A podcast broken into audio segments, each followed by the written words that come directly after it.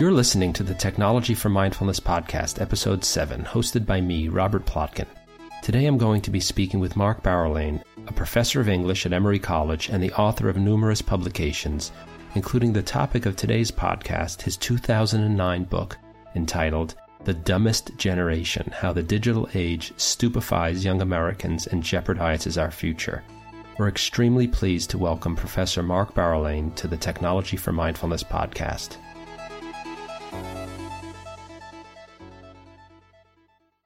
Hi, Mark, and welcome to the Technology for Mindfulness podcast. Well, thank you for having me. I'd like to focus mostly today on the book that you wrote, published back in 2009, that had a very bold and uh, what I'm sure was a very controversial title at the time The Dumbest Generation How the Digital Age Stupefies Young Americans and Jeopardizes Our Future. Now, you've been a college professor at Emory for a long time.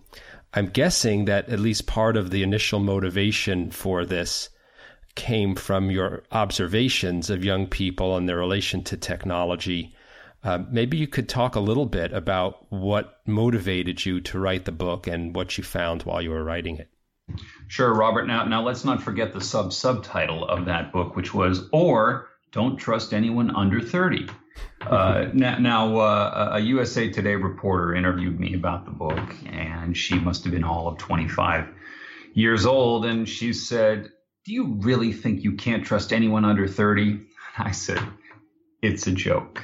There was this slogan back in the 60s don't trust anyone over 30. That's all. That's all. Uh, of course you can. Of course you can. Now, uh, why I wrote the book you know you you see things when you uh, teach college students especially a lot of freshman students whom i teach so they aren't all english students i'm an english professor they're across the campus emory where i teach is a pretty selective institution but even so i observed over the years from the time i started teaching there in 89 to you know 2005 2008 that the particular trait that you often found in English majors, and that is bookishness, was declining.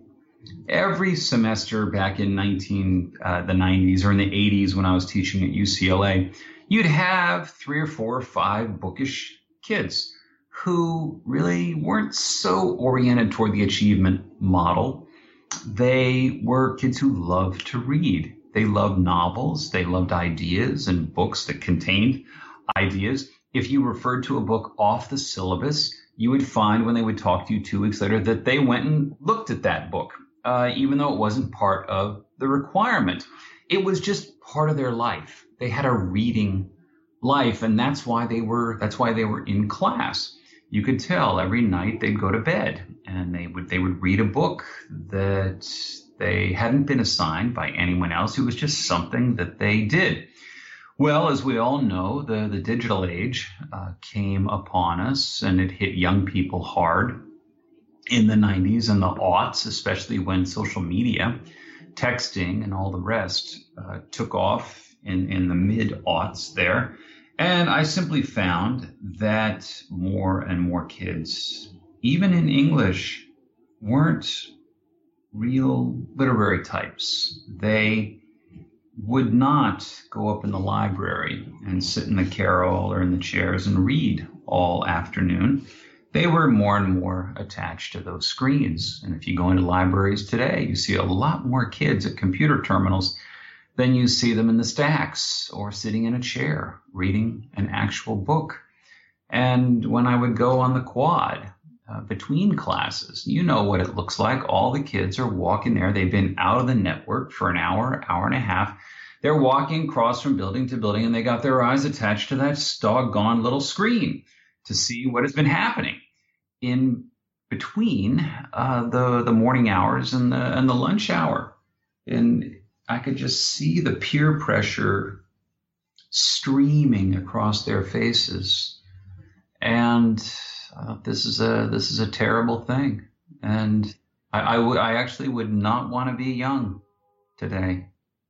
There's a there's a lot to talk about here. I, one thing I just want to ask you about for people who haven't read the book is what you base the book on. I did ask you to start with your personal observation, uh, but I, I know from reading the book the the content of the book itself is not just based on anecdotes or what you've observed personally. Maybe you can talk a little bit just to give the background for people who might have an immediate skeptical reaction that what you've observed maybe isn't really representative.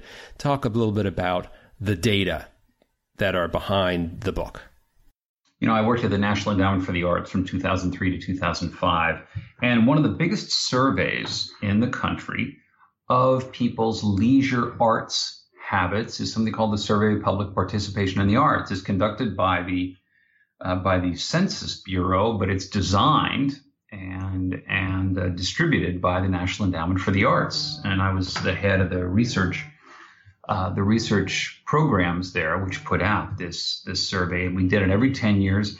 And from 1992 to 2002, one subject really struck out to us, and that was this huge decline in 18 to 24 year olds in reading any literature or in reading any books. We asked about both. Literature we just defined as as fiction, short stories, novels, poems, plays, anything liter- or literary essays. And it was astonishing how from 92 to 2002, we went from about 57% of them did read at least one work in the preceding year to 43% reading at least one. And when we said at least one, one short story, one poem, mm-hmm. did you do any reading at all? And it wasn't classics necessarily. We didn't we didn't make value judgments. If you were reading trashy romance novels or or adventure, detective, science, any of the genres, that would be fine too. Were you doing any literary reading on your own that is not assigned for work or school? And in 10 years, we had a huge drop. And this was really the first data point that uh, I, I, I, based the book on. And then when I looked further into it, such as surveys of the National Survey of Student Engagement, which is several hundred thousand students a year, asking them how much they read on their own for pleasure, those numbers had dropped. The American Freshman Survey, put out by UCLA research group uh, every year since 1966, those numbers dropped. The U.S. Department of Education keeps statistics on leisure reading that that high school students do big decline. And when I kept hearing from so many technology digital enthusiasts talking about how these millennials are so smart, they're so worldly, they're connected, they have more information and knowledge at their fingertips than ever before. They're going to blow us away when they get older.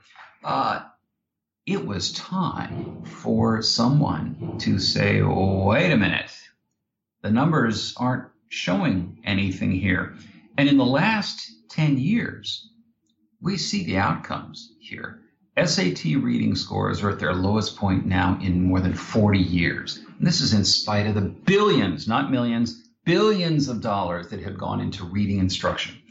Uh, the SAT added a writing component in 2006 scores have dropped every year except two years when they were flat. And reading, good writing is often a function of, of strong reading habits.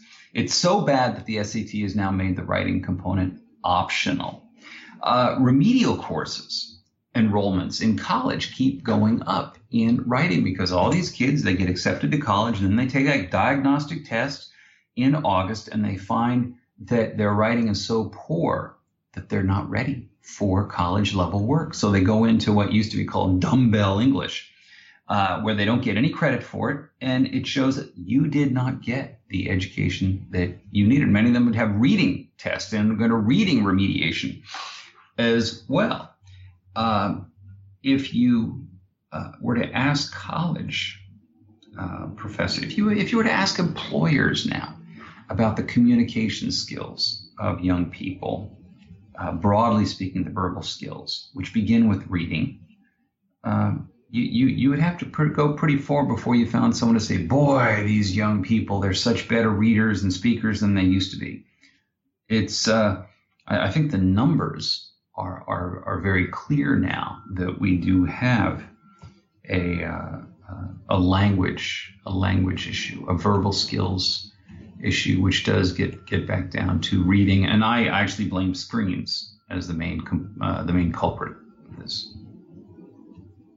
Uh, uh, what people don't realize is young people are, in, in some ways, they're reading and writing more words than ever before in human history. And I mean, with all the texting and the chatting and the instant messaging, the notes, the commenting.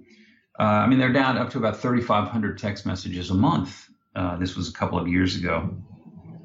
And the problem here is that writing is not transferable. By what I mean by that is that if you write 3,000 text messages a month, you don't become a better writer.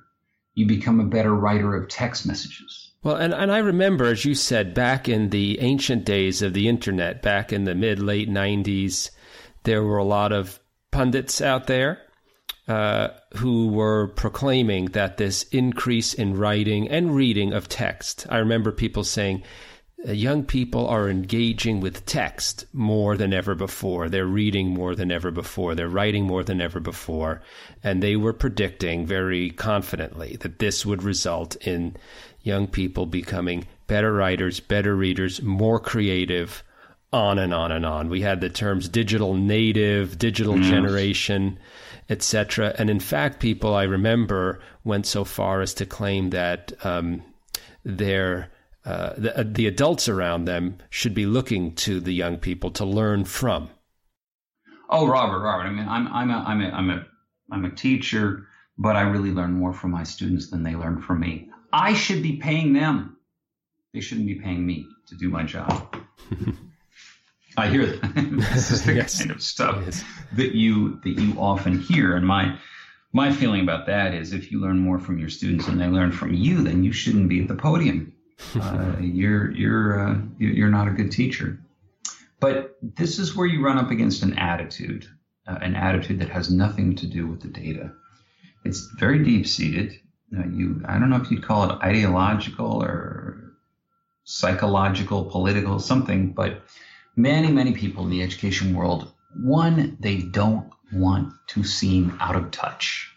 They don't want to seem old fashioned behind the times. They want to be aware of what's going on in the present. They are very progressive in, in that sense. And the very worst thing that you could say about them is a, they're curmudgeon, old grouch, get off my lawn types. And so they don't want to criticize their students they want to you know show how much they really care about the kids. And sometimes they show up uh, after you know they're 50 years old and, and you know they show up with a, a one day with a ponytail and an earring uh, on college campuses. Never saw that before but suddenly uh, uh they're they're they're hip to uh, the new. Now uh, along with this desire for contemporaneity is a an acceptance, right? The tolerance for people's personal habits. You just don't criticize young people for what they do on their own time. You don't tell them, as I say to my students, for instance, uh, when they're freshmen, I say, you guys, if you, you like certain music, you're just out of high school and you have certain musical tastes. If your taste, if you like the same thing now that uh, if you like the same thing in four years when you graduate that you like now, you will have failed. Taste is something to develop, to cultivate. The taste of an adolescent should not be the taste of a 25 year old. Taste is something that can be grown up or it can be juvenile. Now, this is something they do not hear from any of their other teachers. And I think it is an abdication of our responsibility as teachers to, in, in the humanities, to show them that there is something so much better than the youth culture stuff that they are immersed in all the time. And if they're not shown it by someone else, they won't. They won't develop I mean, taste is something that grows by exposure, by familiarity.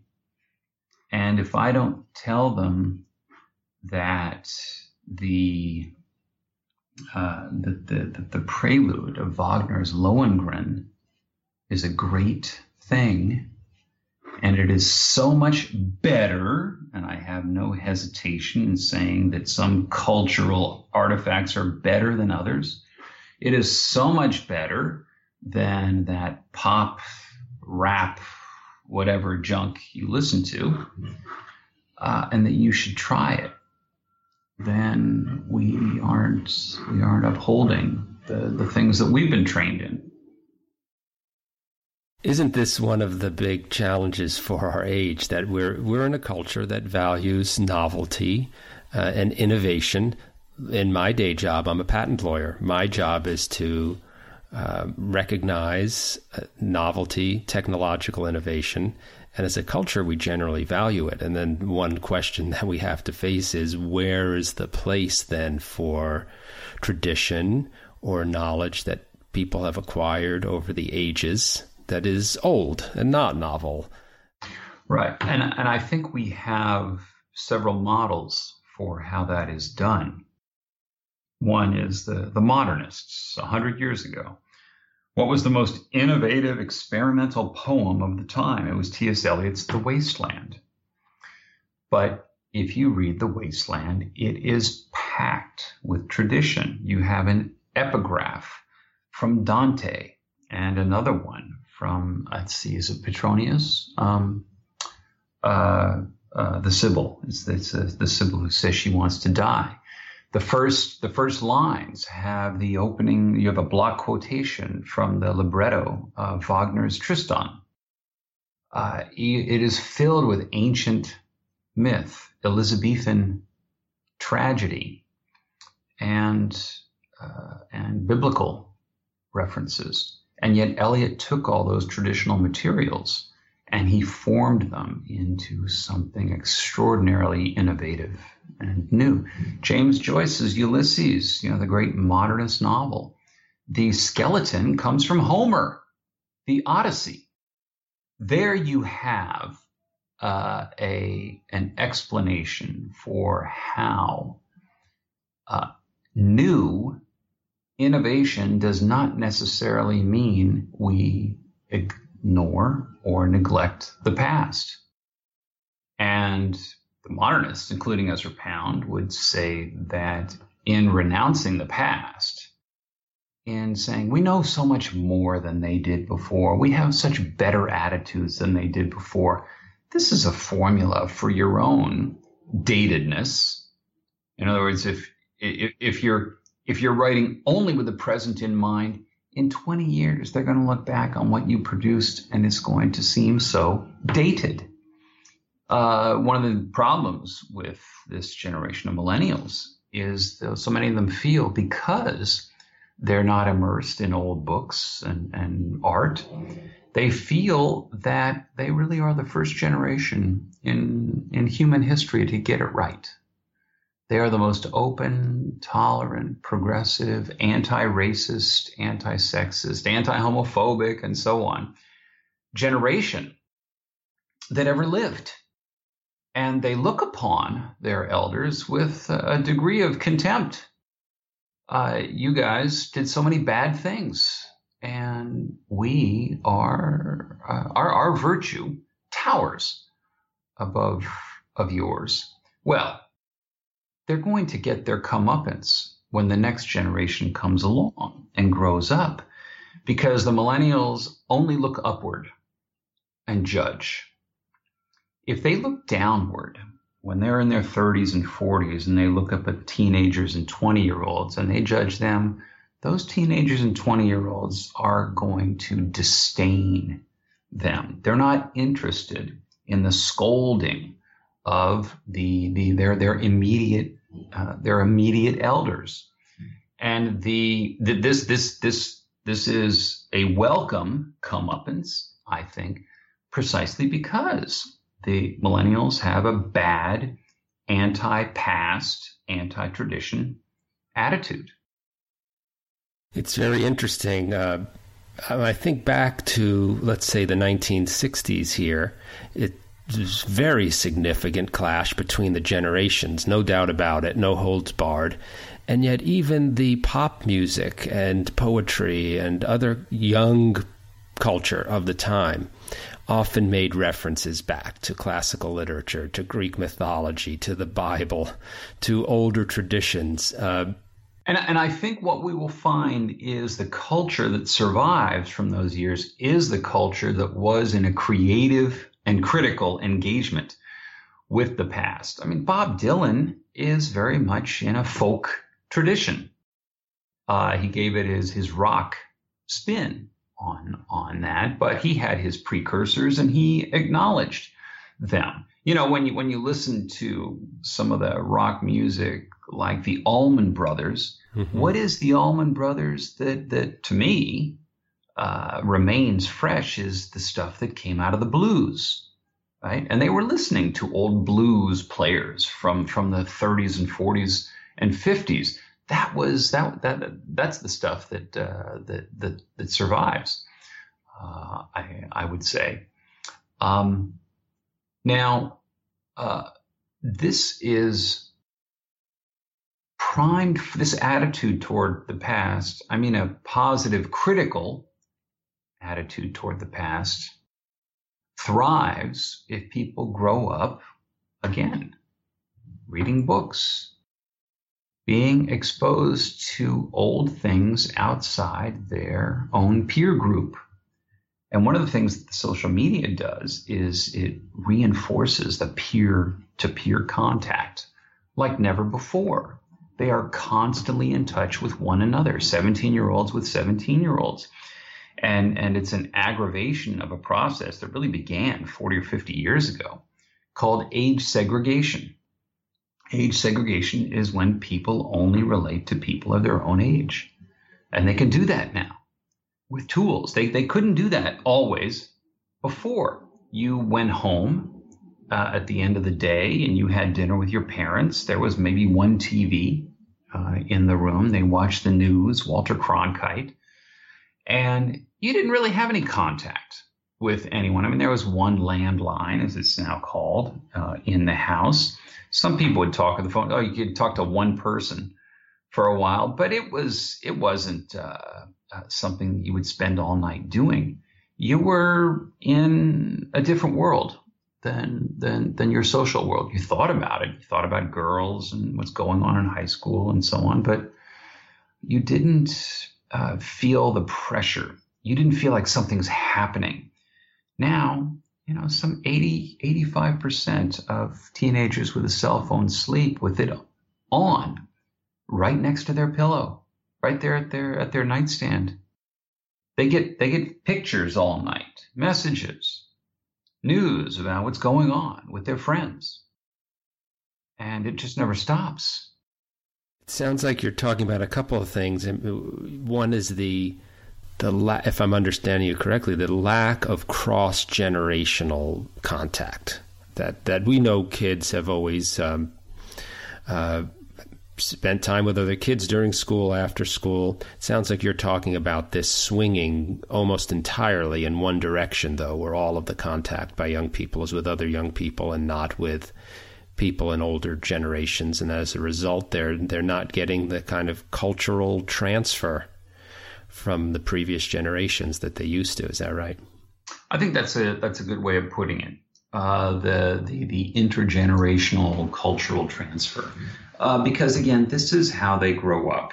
If you just relate to your own age group, 17 year olds don't teach other 17 year olds how to grow up. Somewhere it has to come from an older figure, mother, father, older brother, aunt, uncle, priest, teacher, someone who can show them how to how to act like a man and a woman. Uh, the youth can't do it for themselves, but many many of them are growing up now, only learning about adulthood from one another, which is why I believe we, we have a massive juvenilization of American mass culture today i mean I, I can't even watch tv because i can't i can't observe in commercials and tv shows uh, grown men behaving like clowns, like 15 year old boys, and thinking they're cute or, or, or taking, taking pride in their silliness. I, I can't, I've got a 12 year old son.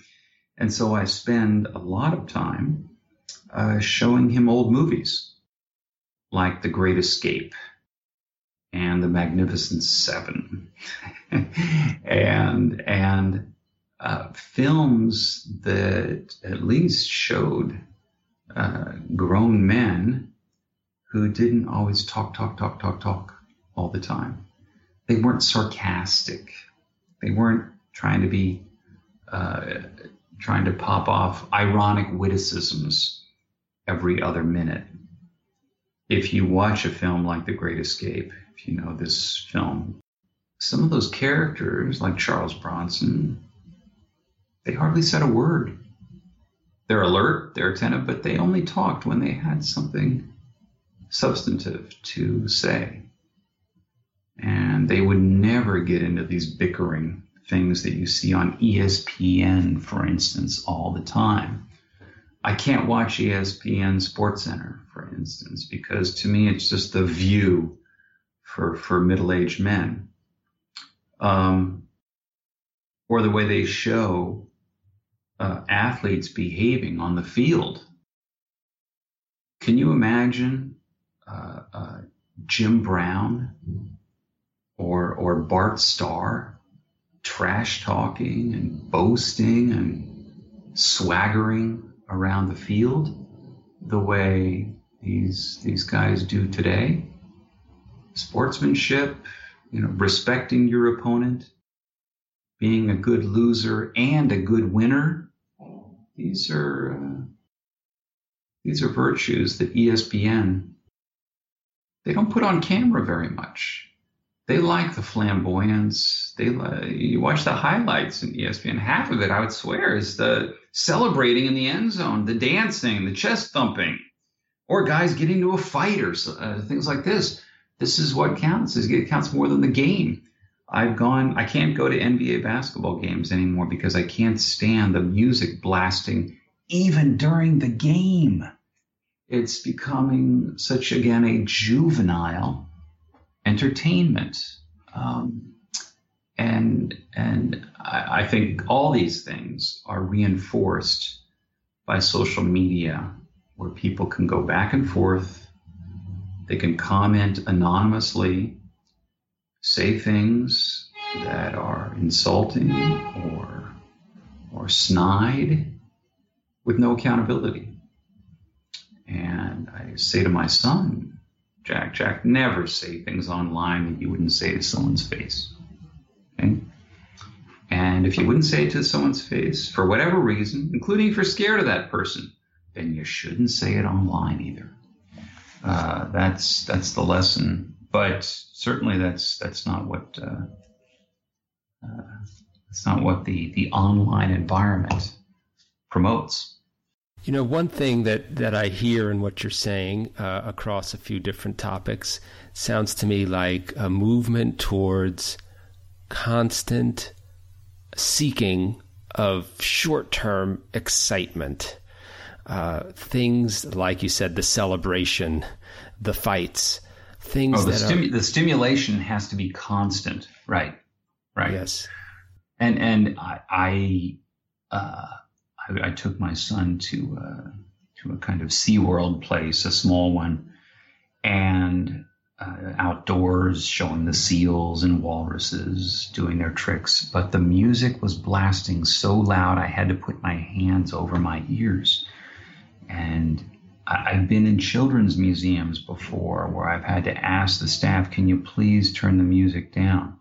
And not only that, but they were, you know, for five year olds, they're playing things like the Talking Heads and David Bowie and music, music that we thought was for, for 18 year olds. Uh, uh, but this hyper overstimulation in movies, you see this too. Uh, the the the special effects, the dazzle, the quick cuts. Uh, it, it's it, it complements actually the dumbed down conversation. I don't know if you remember the old Batman TV show from the 60s. Sure. The diction in that show was extraordinary, as was the the pronunciation by all the actors. You didn't hear anyone say like, like, like, like. There was no Valley Girl talk in uh, in that show, but you you did get, uh, or or I don't know if you remember. I, I was watching that show Kung Fu. Sure. Uh, a clip on that a while ago where the master is teaching the young Caine about chi, uh, as in Tai Chi, what chi is. And there were lines like, the venality that's, that lays in the heart of every man. How often do you hear the word venality on primetime TV these days? Uh, so I think mass culture 40, 50 years ago still had a lot of a lot of traces of let's say grown up culture, uh, high culture would would find its way in. Uh, I mean, Johnny Carson, the old Tonight Show. He used to spend almost every show. The last ten minutes was with an author. A guy had a book come out, and Johnny Carson has the author to talk about the book.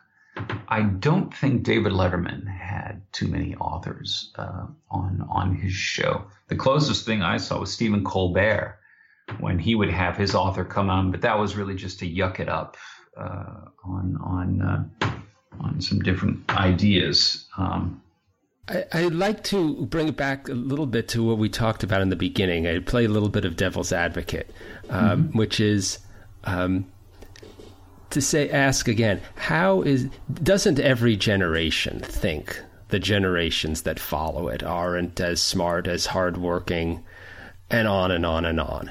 Uh, in in what way do you think what you, you're witnessing now uh, is different in some way? And I know the book you were very careful to limit this just to intellectual development. You know, it's it's interesting. People will often respond to these kinds of criticisms of the young with, "Oh, they've been complaining about the young ever since Socrates." Uh, you know, they they they said the same thing about comic books and Elvis Presley uh, as well. Give it a rest, will you? and I say, but wait a minute, you guys are the ones who have said that the digital age constitutes a genuine revolution. That there has been nothing like the digital age in 600 years, 500 years, ever since the the, the printing press, movable type so uh, uh, now you're arguing that kids are no different today. Wait a minute. You're the ones who say that people are thinking differently now, really deep down to the level of how we process words and thoughts has changed. So I'm just taking my argument about how this constituting a genuine break from you. The second thing I will say is uh, when you get older, you have a responsibility to the young. And your responsibility is to tell the young that they're young and stupid and and arrogant and that this is part of your responsibility as an elder it's something that helps the young grow up now the young's responsibility is to talk back to you and to say, wait a minute, there's all these things going on that you're not aware of, and you're way too grooved and you're too inflexible. This is a good thing to have that argument between the generations. For there to be some tension between old and young is the sign of a healthy society. This is the way young people actually grow up. It's part of the process. The teacher who smiles and tries to be buddies with the students, even though he's 55 years old, and who is just accepting of all the puerile stuff the kids bring into class. He's not doing his job. He's not doing those kids any favors. They may feel good in his class, but a year later, they're going to realize you know, I could have gotten a lot further in that class if that teacher were a little hard on me in, in certain ways. Now, you be hard on them, but you've got to be attentive too. You don't just say kids are a bunch of dorks. Get off my lawn. No, you say, well, you guys, come on, smarten up. Let me recommend some books to you. Mean, you engage with them. And, and I, I get a lot of, I still get emails from young people. Some of them are angry. I respond to every single one. If I didn't respond, then it would show all I want to do is complain and I don't care. But I do care about the minds of the young. That's what's important. I don't care about what went on over the weekend. I don't care about them and their friends. I don't care about their dumb Facebook page. They all look alike. I do care about the development of their tastes, their knowledge, their sensibility. And the the responsibility on my part is to make it better. It reminds me of uh, philosophy I've experienced in, in learning martial arts. Um, you know, the, the teacher is there to show you the path they've taken before. Um, the criticism is often harsh, and there's an expectation that the student will be rigorous and um, eventually master the old ways of doing things. And in most schools, it's once you've mastered the old way that you're understood to have some freedom to innovate and perhaps build on and take take the tradition to the next generation in a way that you might personalize some way, but only after you've mastered what came before. And the relationship between the teacher and student is very much like what you said. Certainly not friends or buddies, but respectful. You know, one of the first lessons of martial arts is humility. Yes. Right? You you can't you can't do uh, Wing Chun or any of the other martial arts if you don't begin with humility. One, because there's always someone better than you who, could, who, who, could who could who could put you down. Uh, two, because you are out to master, in part, your own ego. I mean, ego in martial arts is is your enemy. It's de- it could be death.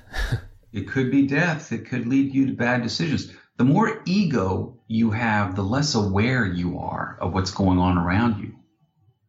You need to stay relaxed, right? You yes. you need to keep your focus and you don't you don't engage with the world on ego versus ego terms and you've done a lot of martial arts you've probably seen what happens when when you've got a braggart and a bully and a boaster who comes up against a martial arts person who doesn't have that kind of ego. And i've seen this where the the bully kind of is at a loss mm-hmm. because the martial arts guy isn't isn't reacting with the same kind of ego nor is the martial arts guy showing the fear. Right. And that that kind of neutral relaxation doesn't give that bully any material to work with so that's why you'll often find the bully will um, only amplify. Right. Raise his voice even more because he's not getting something to work with. And I think the humility, humility is a very powerful, it's actually, that's the paradox of it, right? It's a very powerful, uh, uh, I'm not even going to call it a weapon. It's not. It's it's a it's a it's a powerful force in human relations. Now, we both know is there anything more anti humility than the internet, than social media? It's uh, Facebook, you know, your space, your page, YouTube. Remember the uh, the motto of YouTube, the original motto? It was up in the corner of the, of the YouTube page. Broadcast yourself. Yourself. You know, Instagram. I'm even going to take pictures of the food I'm going to eat in a few minutes. That's how important I am. Uh, so I think the the, the I, I I'm a very big fan of, of martial arts training for for the reasons for the ego humility reasons as much as for the the self defense reasons. Yeah, and there is a in in some schools, the ones I've had the privilege of being in, there is a there is a certain transfer of knowledge that goes from old to young, and I, I've witnessed some of the things you mentioned too. You know, the young people coming in, being almost following the storyline of uh, old stories you hear. The young, boastful, brash young person, and and most of the time learning humility. Uh, but that is that is what young people do, uh, and they do need they do need skilled um, elders to to teach them. I wonder, you know, we can we've been talking a lot about the problem. We have talked about technology. It's come into almost everything we've said. I, I wonder what your, if you have any, prescriptions are for helping to turn us back in the right direction. And as this podcast is about technology and mindfulness, to what what role do you think technology might actually play in helping, if any? Well, Robert, there's fantastic stuff out there on YouTube. For instance, I mean, I, I, I my, my son, my son and I frequently uh, watch these old movies on YouTube. They're great documentaries, old TV shows, old interviews. The technology contains fantastic material, including great music. And so what you do is you you grab your kids and you you steer them toward that technology, those materials, for certain times during the day. Um, you tell your children, you talk to your children about about different things uh, in in your life, how different things were when you were young. You you talk to them about what's going on in their lives. And what you're doing is you're giving them a little adult sounding boards for what's happening in their social worlds and at school. So the the the broad principle is give them a taste of adult conceptions, of adult evaluation, of adult concerns. So when I'm with my son and we're down in the subway and there's some idiotic poster for some new silly movie that shows these actors and actresses all lined up and they're all posing and they they everything is so ridiculously stylized in in a juvenile way. I'll just look and I'll say, "Hey Jack, how many hours did they spend in front of the mirror getting it just right?" So you you know you don't come down hard on it. You don't play the scold. You you kind of give a little bit of a a, humorous distance on on a lot of the silliness, and uh, then you you read. You read on your own. You show your child reading. I mean, apart from reading books with your kids when they're when they're young. But mo- model model the behavior you're talking. You model it. You model it yourself. Um, I mean, I mentioned old movies. I want I want my son to see the, these old movies because they were a kind of moral instruction for young men and women uh, back in those old days when you know villains were kind of there. There, there was there were good guys and bad guys. You know, this was before everything became gray, even in the young years. You know, I read my son the Hardy Boys books.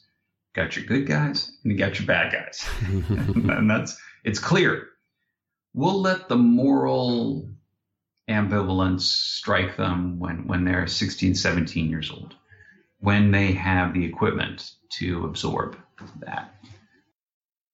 I wonder sometimes. Uh, I I've have watched some old movies lately, and I'm struck. And when I say old, I don't even mean necessarily dating back to the 40s or the 50s. I mean even the 70s sometimes.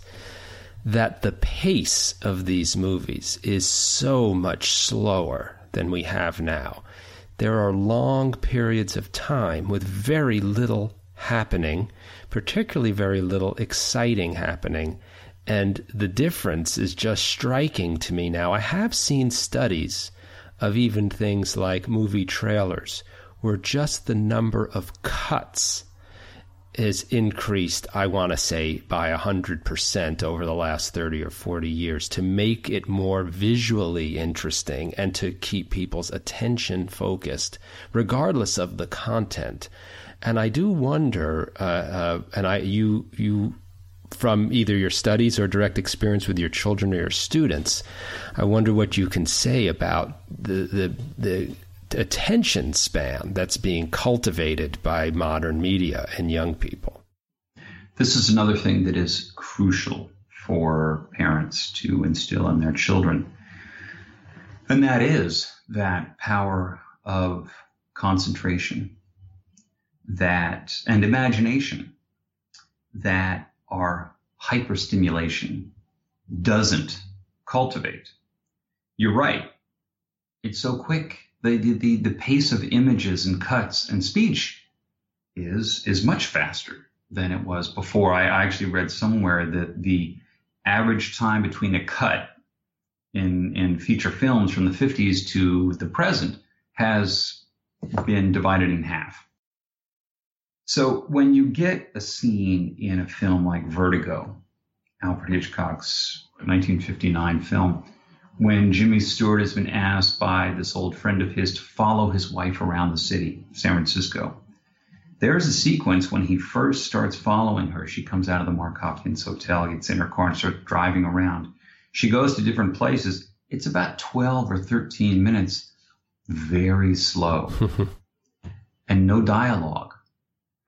He just follows her car turn. She parks in an alley. She goes into a flower shop she then goes to a church, goes to a cemetery outside the church. Then she goes out to the, uh, uh, uh, like a bed and breakfast and checks in.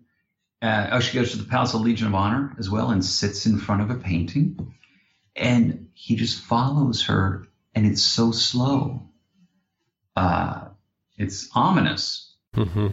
But if you are impatient, if you need action, if you need noise, you can't you can't follow this. And this is a shame because, you know, in the last silver screen poll of critics and scholars, Vertigo came up as the greatest film. Uh, they're their top film. Citizen Kane came in second for the first time uh, a few years ago.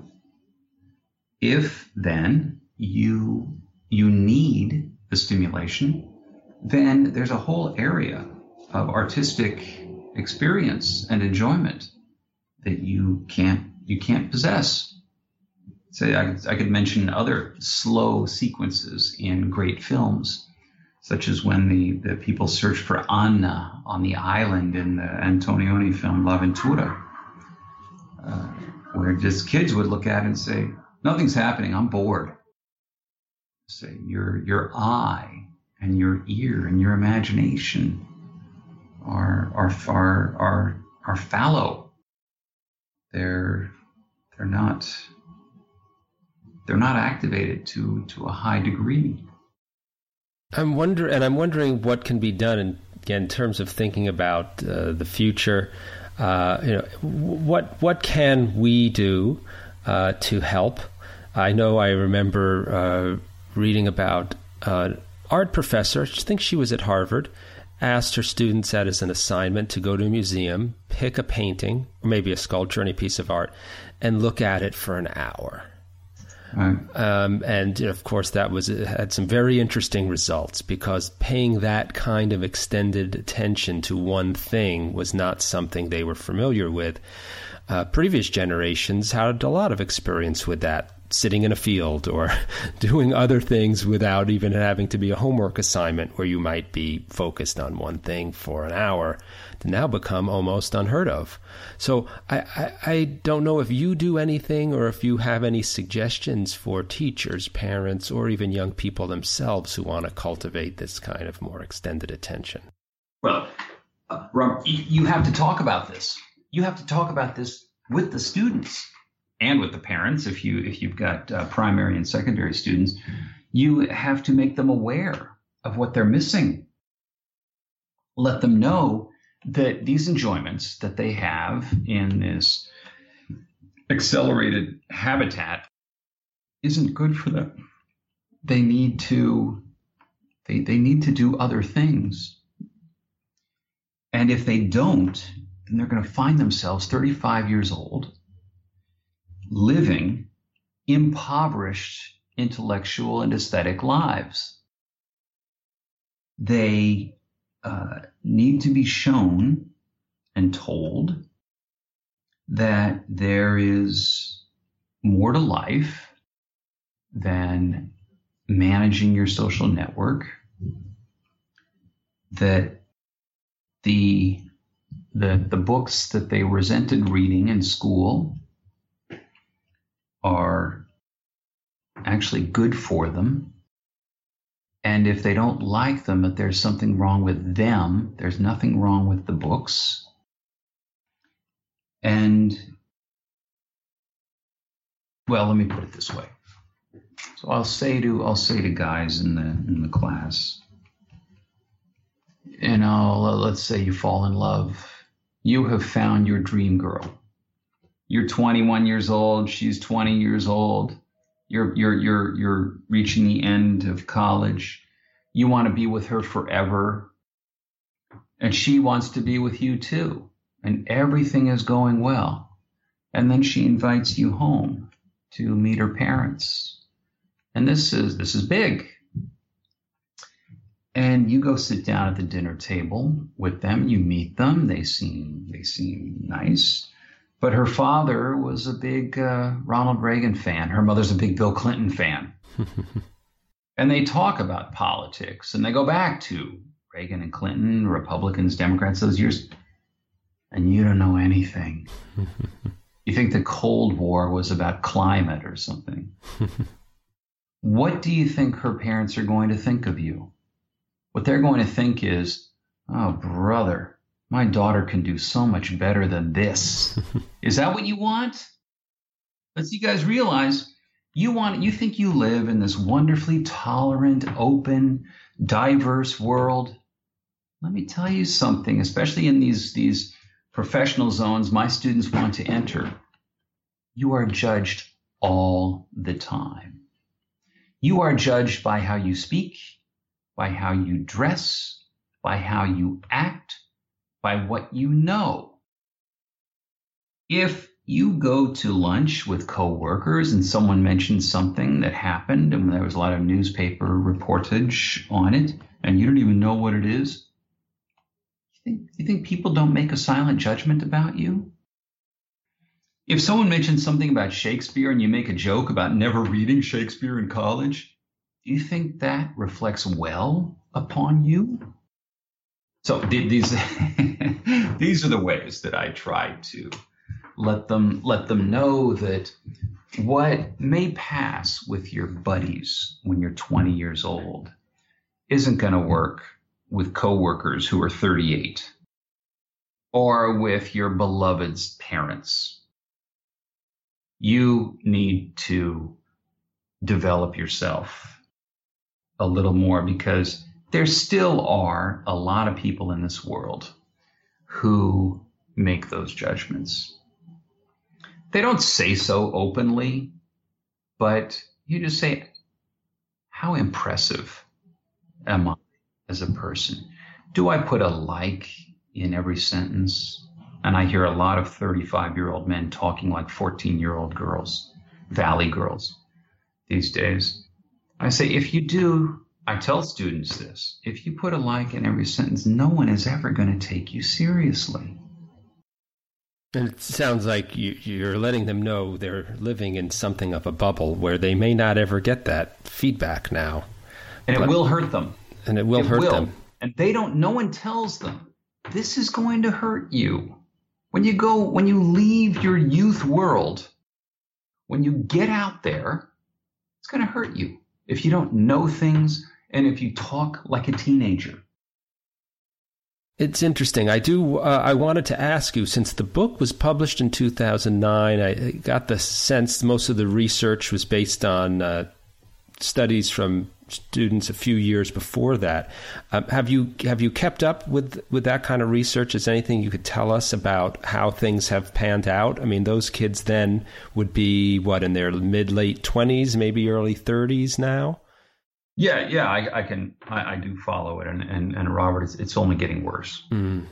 Everything, it's it's it's we we find employers are complaining ever more about the not only the poor low skills but the poor habits of recent high school and college graduates and this is one thing that has opened up even wider when say the the uh, uh, the American Associations of College and Universities did a poll of employers, human resources people and employers, and college grads, and they asked them to recent college grads. They asked them to relate the kids on a whole series of measures, like how, how good are you at critical thinking, problem solving, but and then they asked the employers the same questions and asked them to rate the discrepancies were extraordinary between how the millennials estimate their own abilities and how employers and human resources resources people estimate their abilities. Mm-hmm. We have this widening gap in in reality. And part of it is because of grade inflation. I mean, when you are in college and 45% of all the grades given in college are A's, you believe you're the best. You're not. And when you leave there and go into the workplace and find, I don't quite have the skills that I thought I had, well, at first, you just don't believe it. You've been told for years about how great you are. And now you're in the workplace and you know, you don't finish something. Uh, whereas before, you could go to your professor and say, "I'm sorry, I'm having a hard time writing, but can I have a day or two extension?" And the professor always says, "Yeah, sure." And the boss says, "You don't leave here until you finish this." that's, that's kind of a wake up call, but it's it's one that that they that they need need badly. And it sounds like you're saying there's there's almost a, a culture shock uh, when they leave academia out into the work world. Right. It is. It is. And the millennials are changing the workplace just because of the numbers. I mean, they they want more flexibility. They they want uh, a, a world that is more about life work balance. The kinds of things that I would never have demanded out of the workplace, out of my job when I was when I was 25 years old they uh, they find a matter of, of of propriety. Of course, I should I should get this. And corporations, businesses are having to conform because this is the this is the young workforce. This is what they're dealing. This is this is all they've got. I mean, there there might be, and maybe you disagree. There might be some piece of this that is a legitimate part of this uh, contentious dialogue between the generations. Uh, I, I don't know. I, would you... I would accept that. Yeah.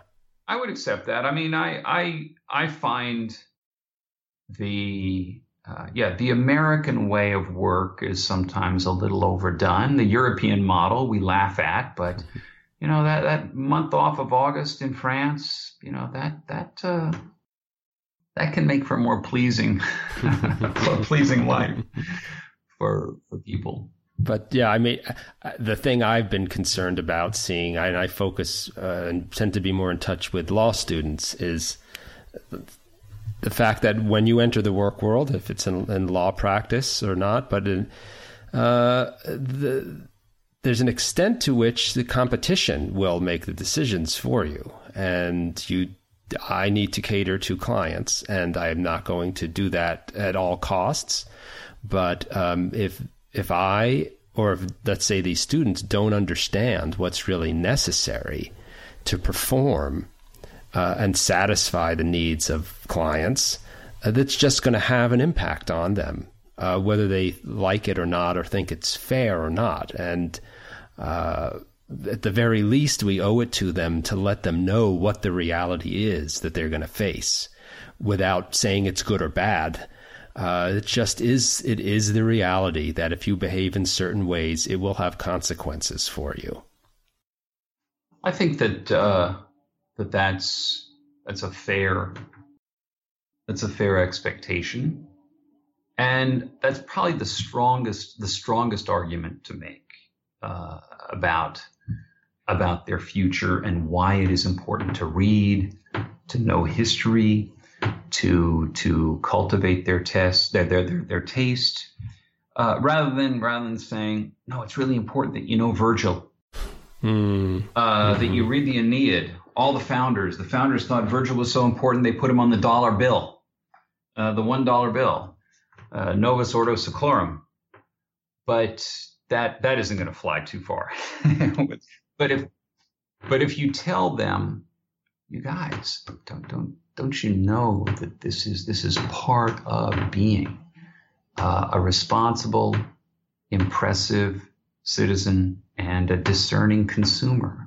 Mm. You're going to be a more interesting person. You're going to be someone whom others want to listen to. If you don't, you're just another guy, just another gal. Do you really don't you envision something more for yourself? That that those are the arguments I found most. That's yeah, that's very helpful. It's very helpful.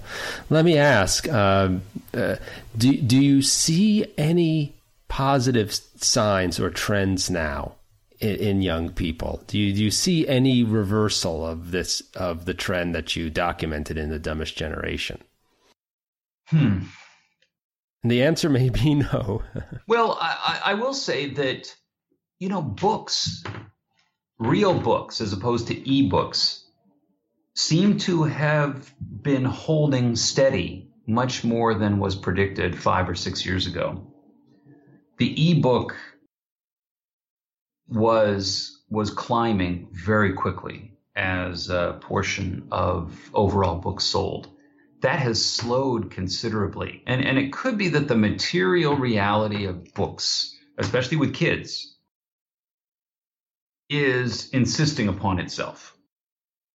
And that the digitization of everything may be, may be slowing down. Uh, it, it could be that people still like not virtual reality, but real reality mm-hmm. in certain areas. And I, I think that there's a, a, a certain um, oh, a certain fatigue with social media just in terms of its social aspect. I mean, Facebook now is is often coordinated with professional ambitions, with companies who are doing marketing and advertising. It is less of a social network alone and more of a business and commerce kind of thing. Uh, that's that's what that I think is a is a positive trend. Those two things. Great. Yeah. So it's possible. Maybe it's too early to tell. We might be seeing some sort of self correction going on. Uh, it doesn't lessen our responsibility to to help nudge things in a better direction. Right. Right. Um, well, great. Uh, I, I, really appreciate you speaking, and I just want to encourage everyone to go out and read The Dumbest Generation. Uh, it's a, it, the subject matter is quite a bit different than the things we've covered in this podcast before, which tend to have more to do directly with mindfulness practice and mindfulness generally.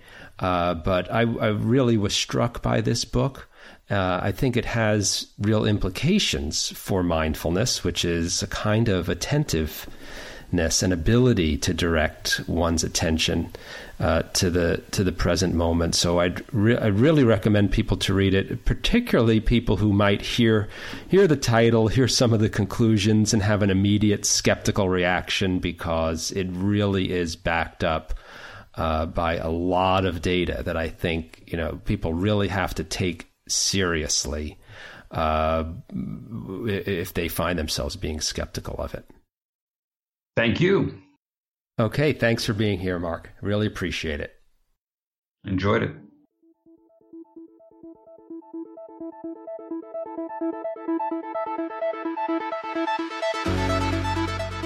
Thanks for joining us for this Technology for Mindfulness podcast with me, Robert Plotkin, and today's guest, Mark Bauerlein, the author of The Dumbest Generation How the Digital Age Stupefies Young Americans and Jeopardizes Our Future. If you liked today's episode, please leave us a review on iTunes and share the episode with your friends. Those and all other links are in the show notes, and check out our blog at technologyformindfulness.com for information and tips about science, technology, and mindfulness. I'm Robert Plotkin, and I'll join you next time on the Technology for Mindfulness podcast.